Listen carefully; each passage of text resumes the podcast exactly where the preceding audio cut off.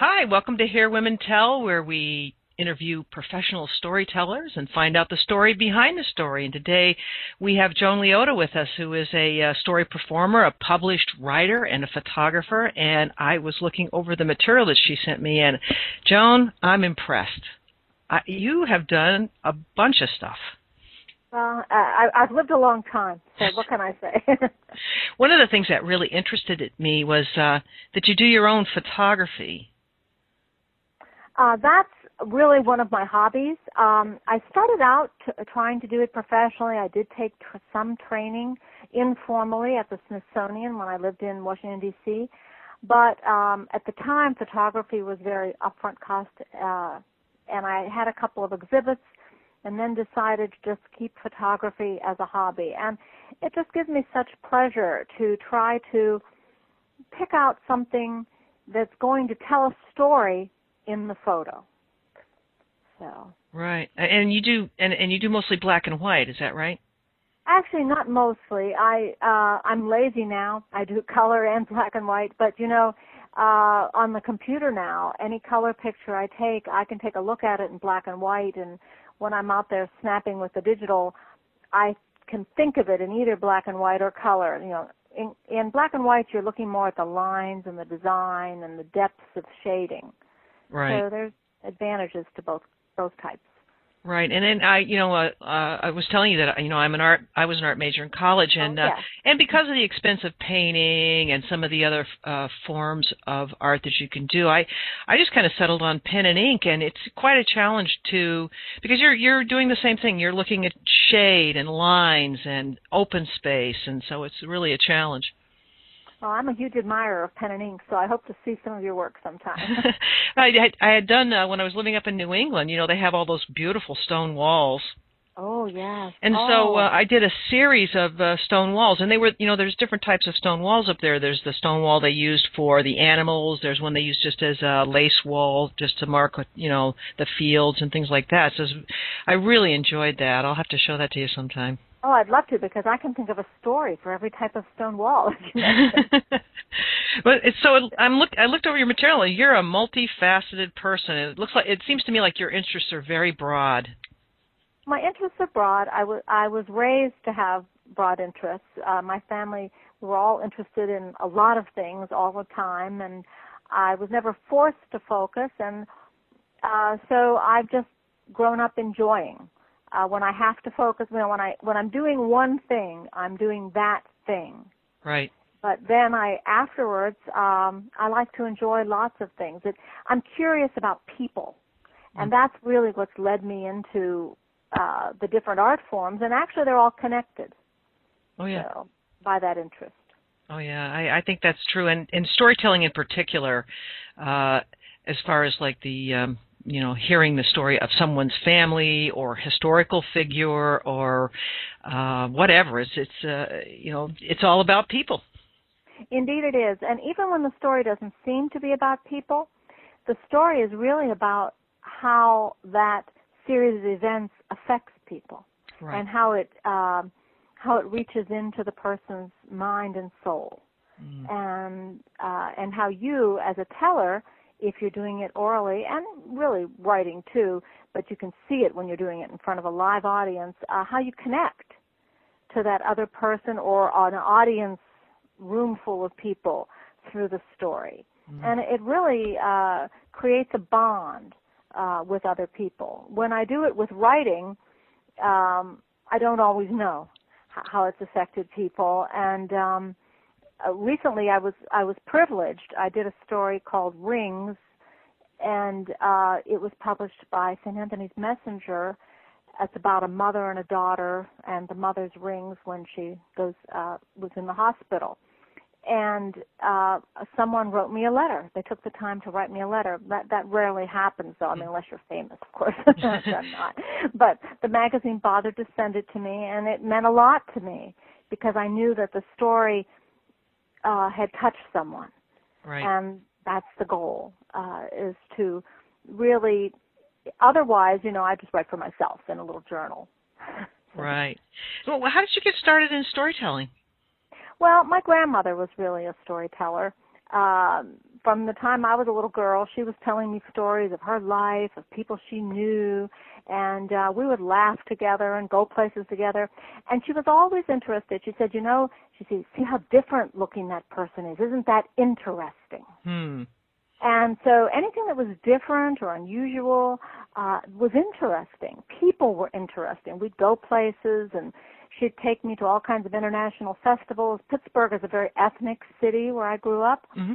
And uh, my grandmother was, uh, belonged to a lot of uh, organizations that helped different uh, groups and we'd go to various immigrant neighborhoods, not just our own Italian group. I'd go, I'd see Polish people, Russian, uh, Syrian, you know, it was uh, people from India who had come to Pittsburgh, people from Africa who had come to Pittsburgh. We're all invited to tea or coffee at my grandmother's house, and I'd meet them and talk with them. And then I was a huge reader. Hmm. Uh, from the time I, I guess I learned to read when I was about four, and that was it. my nose was always in a book. So story, you know, and I started to write at the same time, and uh, wanting to write my own stories and things that I saw, and uh, so my grandma really inspired me, and then teachers and uh, just surroundings kind of uh, helped me along. Mm. What a great place to grow up.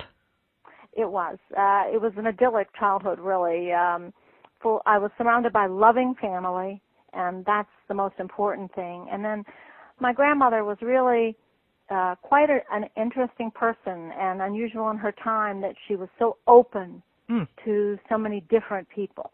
That, that's exactly what I was going to say. What an amazing person, because uh, you know it hasn't always been that way. And uh, this was during the fifties. Yeah, so a lot of people didn't have that at that time, but I didn't know that. Right. I thought that's what everybody did. Hmm. And uh, you know, it, it just seemed natural to me that you know you would my grandmother would greet people uh, of you know lots of different shades, and who some could speak English and some couldn't, and it, it was fine. Mm. You know, everything was good. So, you know, I, I just want to get a feel for what sort of stories you tell. Well, um, I tell um, several kinds of stories. Primarily, uh, when I'm doing performances, I tell adapted folklore. That is, I'll take a folk tale that you can find in several different places, and then I make my own adaptation of it uh, that's geared to the audience that I'm presenting for, and I tell it. I like to use a lot of humor because I think people learn through humor, mm-hmm. and the audience has a lot more fun that way. I like to have the audience participate. And the other kind of story that I tell uh, on stage is a one-woman show. I'll do a person from history. I've got a, an indentured servant. I've got uh, um, a real life woman who was a Civil War uh, the aunt of a famous Civil War spy. And I take these characters and use them to represent their time. I tell the actual history that goes along with them. And I want to let my audiences know that these women lived in a certain time. They had things that they contended with and help them to understand, usually through laughter again, although in mm-hmm. a couple of the performances there's, there's some serious notes that um, there's things we can learn from each other. Oh, and absolutely. I like the one woman shows a lot. Those are mainly for um, high school and older, uh, older middle school, uh, high school and older. But for the storytelling, I I get right down in there as young as the toddlers. I love it. Uh, I really love working with all ages. So. Yeah. Now, um, I, I, you were living in Virginia for a while, or? I lived in Virginia for 35 years. Oh, okay. Actually, probably 30 in Virginia, five in the District of Columbia itself. Mm-hmm. Um, well, a little more than that, I guess, in Virginia now. I'm getting older than I think. But um, I uh, I went to Washington D.C. to work as an economist. Uh, my degree is in economics and international relations, and I loved working for the government. Uh, I got married, and we decided that I would stay home and when staying home, I wanted to earn a little bit of pin money, so I started to go back to what I had gone to school originally in, which was journalism. I worked for some of the newspapers as a freelancer, doing a lot of business writing because I could work from home and do that, do all the interviews from home. And uh, when my children got a little older, of course, I was doing things with them with storytelling from the moment they were born. But I storytelling in the early 80s had its big renaissance, and I became aware of it. Mm-hmm. And I took professional training in storytelling uh, at the Kennedy Center.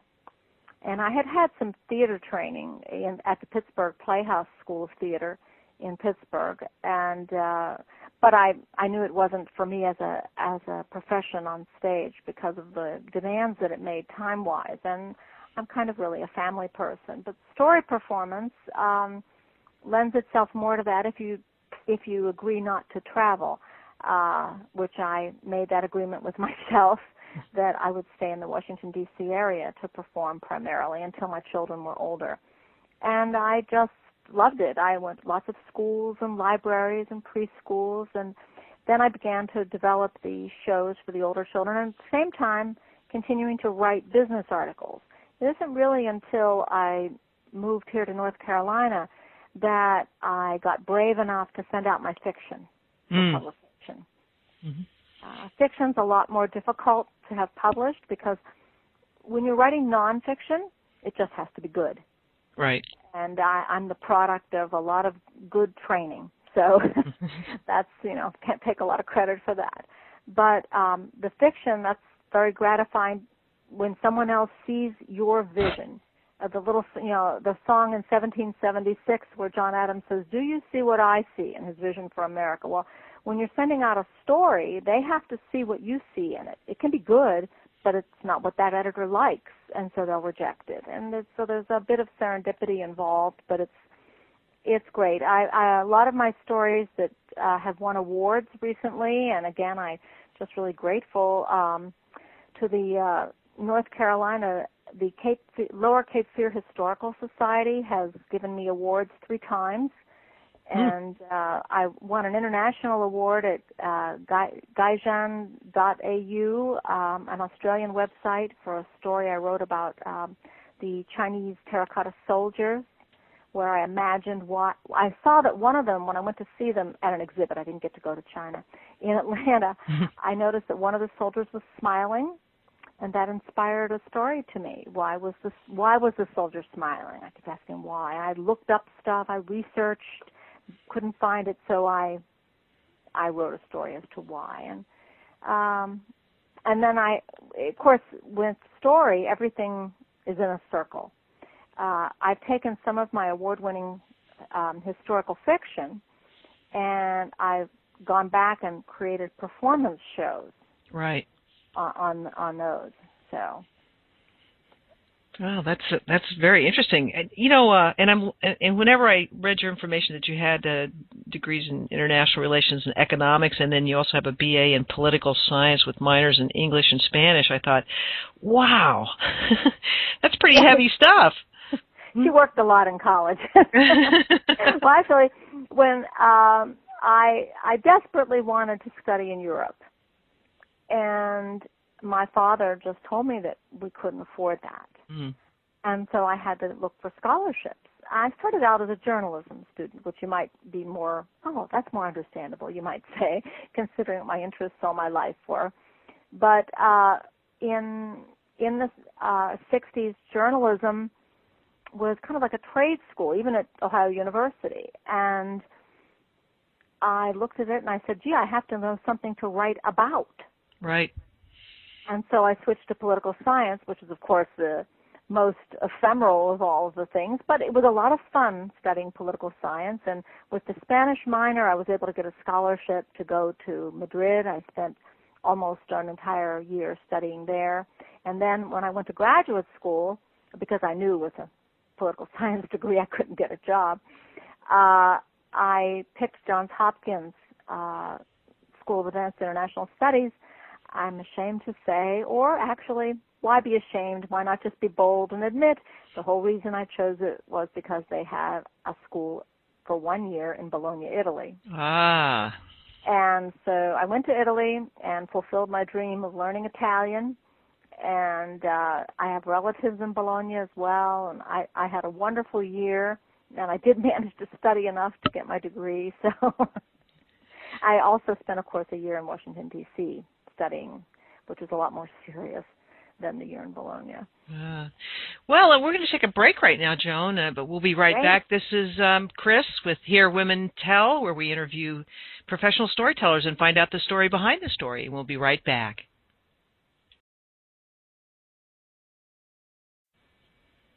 Hi, this is Chris Hillenberg with Hear Women Tell, where we interview professional storytellers. And today we have Joan Leotta with us.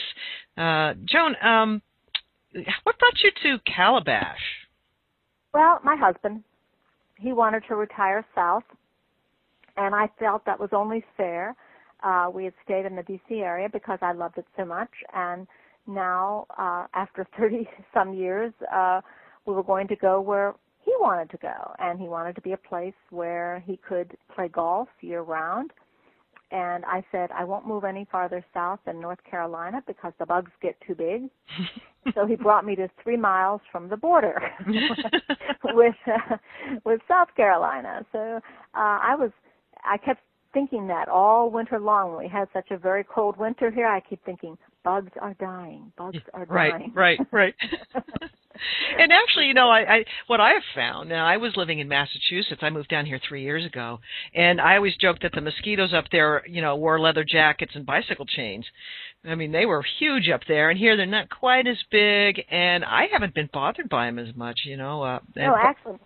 yeah, I, I'm sorry, Chris. I didn't mean to interrupt. But Oh, yeah, no. mosquitoes and flies are actually less bothersome here. Right. Just watch out for those fire ants when you Oh, step yeah. on unprotected property. Oh yeah, and there's such there's so many wonderful places down here too uh, to to go. I mean, uh, just about every weekend we we take our dog and we go up to Vereen Park. I love Vereen Park. Is that the best place ever? Oh, it is it is so wonderful. And the well, I have so many stories in my head about that Revolutionary War cemetery um, that's there. I have been uh, tossing them around in my head, and in fact, one of them uh, slightly appears in one of the stories about um, called uh, Hurricane of Independence, and actually. Uh, Vereen Park also was inspiration for part of the way I adapted Fan Coral, which is uh, another Revolutionary War era story uh, that involves George Washington's visit to this area. Right. Because one of the graves there, one of the men is commended for supplying salt to the Revolutionary War. Right. Right. And this was uh, very important. In fact, I've really kind of immersed myself in the history of this area because it's so fascinating. Uh, you know, settlers going back, uh, French settlers, not just um, English, uh, the Vereens. Mhm. And um, I'm friends with the Bellamys, uh, who Oh, yeah. Yep. way back Big name here. them, and they own Indigo Farm. Well, the, the branch that owns Indigo Farm is the people that I'm closest to, and so there's just so much going on here with history. It's it's been very inspiring uh, to be here and just enjoy not only the natural beauty, but just how warm and wonderful the people are. I, I really think people make a place, and I've tried to get out and uh, do things uh, where I meet people who live here, have lived here, and are settled in, as well as you know my fellow expatriates from the north. you know, uh, it, the I'm a history nut myself, and uh, and actually I wasn't until like my senior year in college. I took an American history class, and the professor, uh, and I, you know, I never really liked history. I was like every kid, you know, it's dates, names, things like that. But this fellow, uh, the very first class, he uh, on the on the projector up front, he put a picture of a chair, and he Oh. said, um, and the question he had to the class was, "Tell me about these people." And I thought, tell you about these people. And what he was really getting at was, what does that straight back chair tell you about the Puritans? yeah. Or what does that overstuffed chair tell you about the Victorian age? Ooh, what does the recliner say about us? Uh, and and it was just and all of a sudden it was like uh, a switch went off and I said, "Wow, this is good stuff. This is about people, which is what I have always been about." You know, and so the first time I walked down to Vereen Park and I saw the cemetery, and you know, I keep trying to figure out where was the King's Highway. Yeah, I, I I think I've figured some of it out, um, but that um, one of my abiding interests is George Washington. I, my husband claims that I can turn any conversation to George Washington. Mm-hmm. She just right. gave me like 10 seconds. But, and I worked at Mount Vernon for a while, so that just gave me more fodder for my obsession. But, um, so I'm very interested because he did stop there right. on his uh, tour through the South when he was trying to get votes for ratifying the Constitution. Right, right. You know, and uh, you know, one of the things, and of course, you're going to love this. So I found out that there was an actual boundary house where the Oh, yeah. chimney was where they st- started the division between North and South Carolina. And so I'm like, okay, it's got to be someplace, you know. And so I did some research and found out that it was down at this uh, golf course, which has been closed for years because of uh, some sort of a dispute. Anyway, uh, at the time, the, there wasn't any gates or anything there that you know or signs that said no trespassing. Uh, now it's set up that way. But so off I went with my dog and my GPS and I headed down to this golf course and got myself situated on the line and just started walking up the line. Wow. And That's there, exciting. and next to the old, it was a, you know, everything's all weeds and everything now. Um, there was a, a granite pillar. And on one side it says NC for North Carolina, and on the other side it says SC for South Carolina. And it's actually where the uh, the chimney was for the house. Oh, that is exciting. And I it- knew that there was a house, but I didn't know that there was anything remaining of it or any markers remaining of it. That's great. Oh, we'll have to get together and explore. Oh, that's right. Well, there are ways to get in there, but you know, uh, we we call up. For a long time for a long time we were that was that was our sunday walk and we'd walk down the road to the golf course and what a beautiful i mean it was just beautiful and and you get down to the end and you can see the little river inlet or the at least where the uh, what they call the the the, the crossroad there the the uh, the the um four way where uh the intercoastal crosses uh the part that goes into calabash. I, I know what you mean. and uh, you can actually stand out behind the the main golf course building and you can watch the boats go up and down and the boats coming into Calabash and it's quite beautiful. And I'm sure that uh, someday they, they will either reopen the golf course or they'll do something else with it. But what a beautiful spot. And the, there are oak trees there Joan that must be hundreds of years old Oh yes, it's it's um it's amazing that there are several streets here. I had a dear friend, uh, actually she's a friend of mine from Johns Hopkins. We became friends in Bologna, and um, she's uh, she came to visit here, and I knew that she would be terribly disappointed because nothing looks like Tara.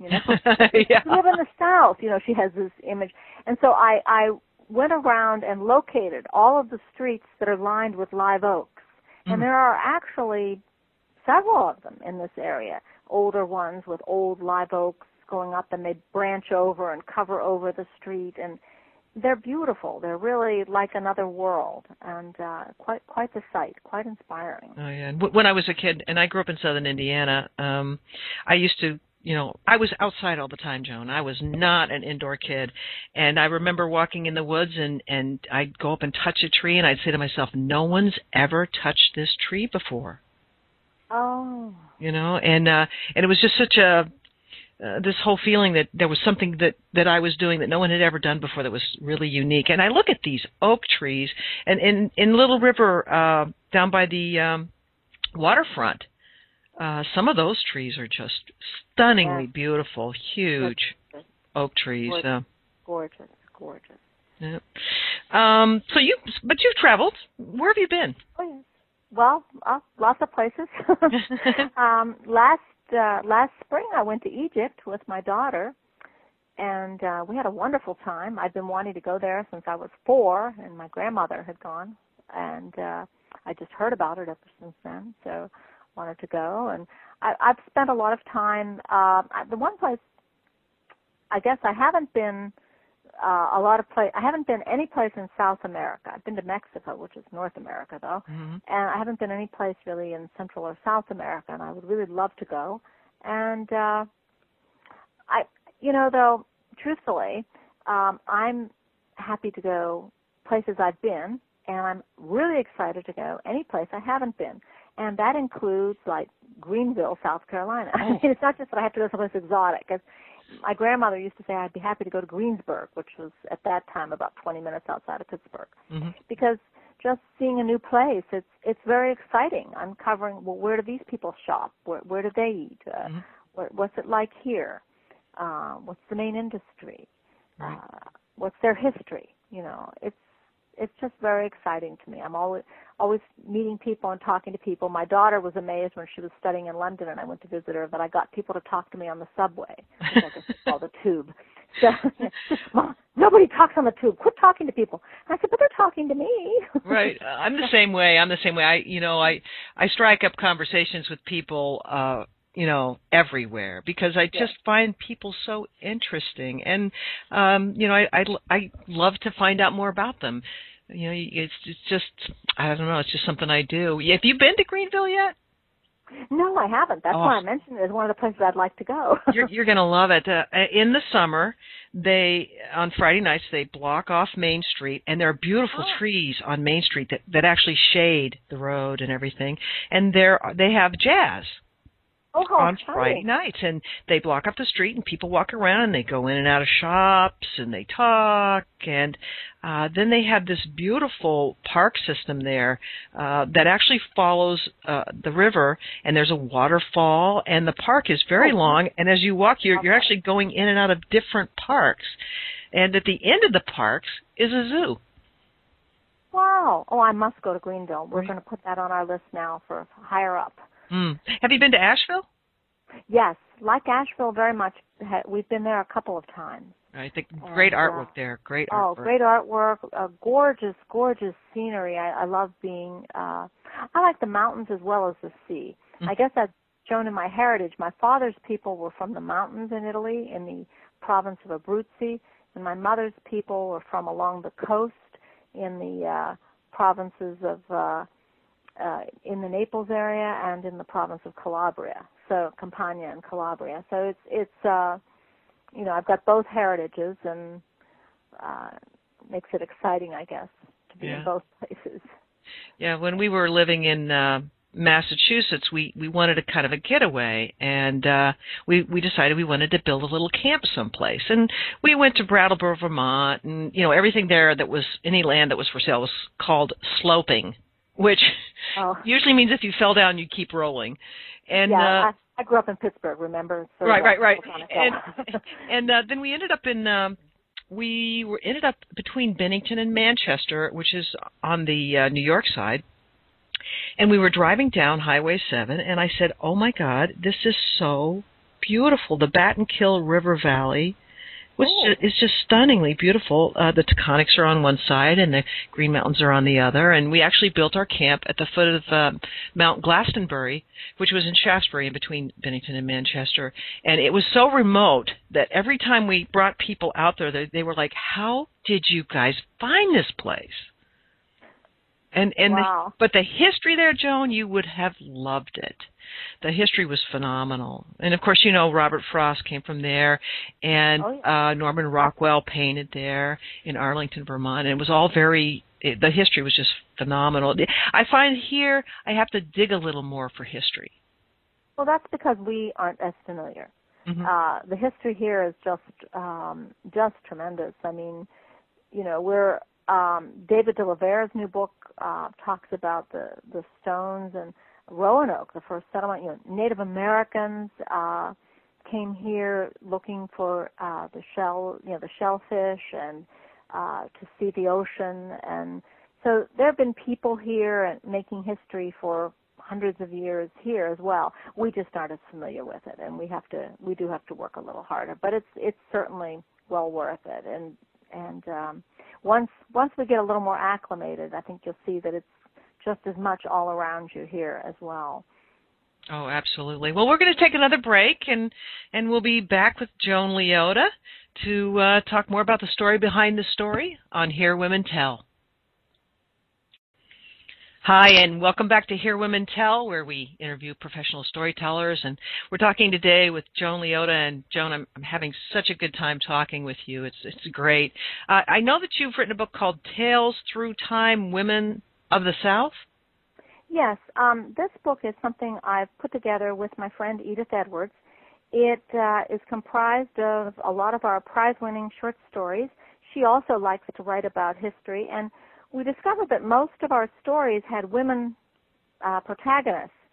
So we put them together, and uh, we sorted them by era. We started in the colonial era, and then we wrote one together just kind of for fun uh, for the modern era to end the book. And I've uh, made performance programs out of two of them, but I thought I would just uh, read you a little bit today. Oh, sure. Uh, from one of them called Hurricane of Independence, which deals with uh, the trials and tribulations of an indentured servant. It's a category that not everybody remembers uh, from colonial era. This is why I do school programs on mm. um, indentured servants uh, for the colonial era and on Civil War nurses who uh, even though they were either for the North or the South, they treated young men of both sides. Uh, so these are categories of people who aren't uh, generally paraded before us in the history books, right. but bring a lot of reality to it. So, Hurricane of Independence. Bess sighed as she put down the sewing needle. She shook her head, tossing her chestnut curls, and looked down at her once soft hands. They're so rough and red now scrubbing floors, feeding chickens, those weren't listed in my indenture contract with Miss Abigail. 24-year-old Bess had one more year to serve on her indenture. The first six years of the contract had passed happily. Abigail Williams was a fine woman, kind and generous, and she gave both Bess and Henrietta, another indentured servant, time to work on jobs outside their duties, earning money to buy their own independence. Bess hoped to someday open her own millinery and dressmaking shop. Henrietta's situation was different since she was a slave, but she still wanted to buy her freedom. When Abigail became ill in January 1775, she said that she planned to free Henrietta and release Bess from the rest of the indenture agreement. Abigail talked about leaving Bess her own business, one of Wilmington's better known Market Street shops, a fine location just down from the courthouse. But when Abigail died in February 1775, her brother Benjamin Lasher and his wife Evelina produced a will that they said gave them the shop and the one year remaining on Bess's indenture contract. And Henrietta, she would remain a slave. And that's the way it starts. And mm. uh, as you can see from the year, uh, it's going to tie in with American independence Mm-hmm. And hurricane, indeed, there was one right about that time, and it was called the Hurricane of Independence, and it will play a part, uh, a scene that I hope I never have to live through, where uh, Bess uh, travels uh, a little bit uh, in the storm. I can read you a small part of that if you want. Oh, sure. Go ahead. Okay. It was a cloudy, moonless night on the evening of August 29th as Henrietta walked with Bess to the banks of the river to meet Cousin George. She's going to try to escape from the cousins now. The current was swift. The wind began to blow in stiffly from the east and northeast. As soon as they passed the town patrols, George put up the little black sail and showed Bess how to use the tiller. As they approached Orton, the wind began to bite greedily at their little sail, and hard drops of rain pelted them. A summer shower, said Bess. Don't think so, said George. This here river takes its lead from the ocean itself. These waters are looking mighty mean, and the wind, too. We got to get out of this boat and onto land. Aim for that fallen tree sticking out into the river from shore. We can walk the rest of the way to Orton. George maneuvered the boat closer to the tree. Jump! he shouted as he leaped off the boat and pulled himself toward the shore. But Bess was afraid of water.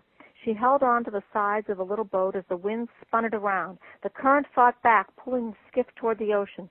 Suddenly the slim mast snapped off and the wind carried the tiny sail and mast away. Bess grabbed the tiller with both hands and continued careening down the river toward Smithville and the sea. Wow. So well, of course the river's the Cape Fear, but uh, I'm just, you know, um, I'm curious now so if you were going to and that was wonderful by the way uh, i love um, the vernacular and everything the, if you were going to take the story and you were going to do it as performance art how would it be different well that's a very good uh, thing because when i'm doing it as performance art I'm one person on the stage. So I have to create a voice for the story. Um, in this case, I will probably tell it. Uh, for, I tell it from the point of view of Bess, but as an older woman, and she looks back on it. So she'll tell you everything just as if you and I were sitting down and having tea together, mm-hmm. and I was telling you about my former life, some, something like an interview. and uh, she'll go through it, but as performance art, she'll also act some of it out on the stage, and she'll she'll show the uh, various things. She'll make sounds and uh, noises. There'll be some effects mm-hmm. that'll go along with it uh, that will take the reader back through this these periods in her life, and then bring her up to what will be the present, which is probably about I'll probably create it about 1781. Mm-hmm. Um, the other story uh, begins in 17 with the visit of George Washington, goes backward in time, and then uh, comes forward again. And again, I'll, I tell it through a single voice. Um, the only story that the only one that's different from that is the Civil War nurse, where she actually acts out um, a period at the end of the war in a, a hospital in Richmond uh, where she cares for a Union boy and a Southern boy, and messengers come to the door, and they're all characters who are off stage, and she deals with them. Mm. Uh, so that's that's more of an active piece than the others. And do you wear costumes? Oh yes. Uh, for the uh, reenactor stories, I have uh, what uh, is a very disreputable looking uh, farm girl outfit for my um, indentured servants. I have uh, a, a work outfit for all of my Civil War characters that I can adapt. Uh, I put mourning uh, jewelry on it. Mm-hmm. Um, mm-hmm. I have gloves. I have hats. I have accessories that adapted uh, it's it's a very nice piece of reenactor clothing, and I'm still seeking just the right dress for my other um, Revolutionary War story where I have a woman of a higher class. I have to find a um, an outfit that looks good on me and yet is true to the area, right? Uh, to the era, rather. Right. So, um, I don't know if you've done this uh, in the area yet. There's a if you go to um, uh, Horry County, if you put into the search engine Horry County graveyards, they actually have a complete list, and they actually have a list for each graveyard of all the people buried there and anything that might be inscribed on that that's that you can still read. Oh, that's interesting. And I and you know I have thought often because a lot of these older stones are really stories in stones. Oh yes. And uh, I was down on um, I think it was ninety after uh, Shaftesbury Glen, and there's a graveyard off to the side, and I was because I am I love graveyards. I'm crazy like Me that. Too. And I'm going around and I'm reading and I look at the dates and I read and and there's a whole section where it's just wooden uh posts sticking in the ground and they're leaning every direction. Slave rates. Exactly. And right next to that in a uh, chain link fence surrounds this is a stump and I so I was I was like, what is that doing in the chain link fence? And I went over to look at it, and there's an actual sign there that says this is the stump that the women used to use to get off and on their horses after church. Oh, there's there's that Virginia has quite a, uh, a liking for its trees and uh, cemeteries as well, and I I knew that a record like that existed there, but I didn't realize that Horry County had documented so many of it. You know, a lot of Civil War reenactor groups in the area take on the task of uh, taking care of some of the deserted cemeteries, some of the cemeteries where no one is left in the family to take right. care of the cemetery and maintain it. And uh, it's one of the service projects that they have. Uh, many of the groups. I was I became friends with some people in a Civil War reenactor group in Whiteville, mm. and I did my uh, story of Belle Boyd, who uh, was a young and very outrageous uh, Confederate spy, uh, and her aunt lived in Front Royal, Virginia, and I tell the story through her aunt because that way I can give perspective on Belle. Right. Oh my, she was, you know. Oh, that sounds like a great story. We'll have to have you back so you can tell that. Well, thank you. I'd love to. I can't shut me up most of the time. But thanks so much for having me on, Chris. I, I really appreciated the chance to get to know you, and I hope uh, to uh, just. I feel like your listeners out there. I'd, I'd like to know what their stories are too. So oh, absolutely. Now I'm just. Your website is www.joanleotta, J O A N L E O T T A dot com. Correct. That's correct. And if somebody wanted to get in touch with you, uh, say by phone, what's your number? Nine one zero five seven five zero six one eight. And I'm just over the border. And I'm guessing that you have an email too. Yes, I do. It's Joan Leotta, J O A N L E O T T A at A T M C dot net. Apple Tom Mary Cat dot net.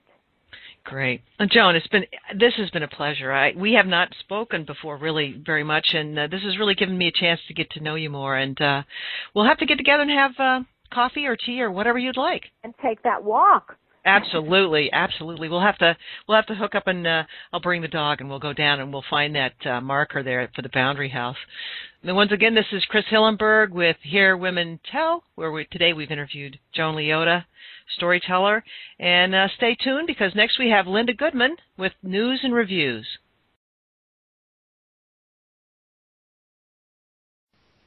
And welcome back to Here Women Tell. This is Chris Hillenberg, your host. And uh, now it's a special time we have with Linda Goodman, who's going to give us news and reviews. Linda, I just talked to Joan Leotta. What a wonderful person. Oh yeah, she's a good friend of mine. Yeah, she she uh, we we just it, it was the most casual, pleasant conversation, and we're going to try and hook up down here to uh, to go see some historical sites because I I found out that she loves George Washington. Oh yeah, you can you you can tell the first story in her book. It's just she uh, is she is one of the most historically knowledgeable people yeah. that I've ever known. Oh yeah, absolutely. I think it's going to be really fun. Wonderful researcher. I'd love to take a, a, a research course with her.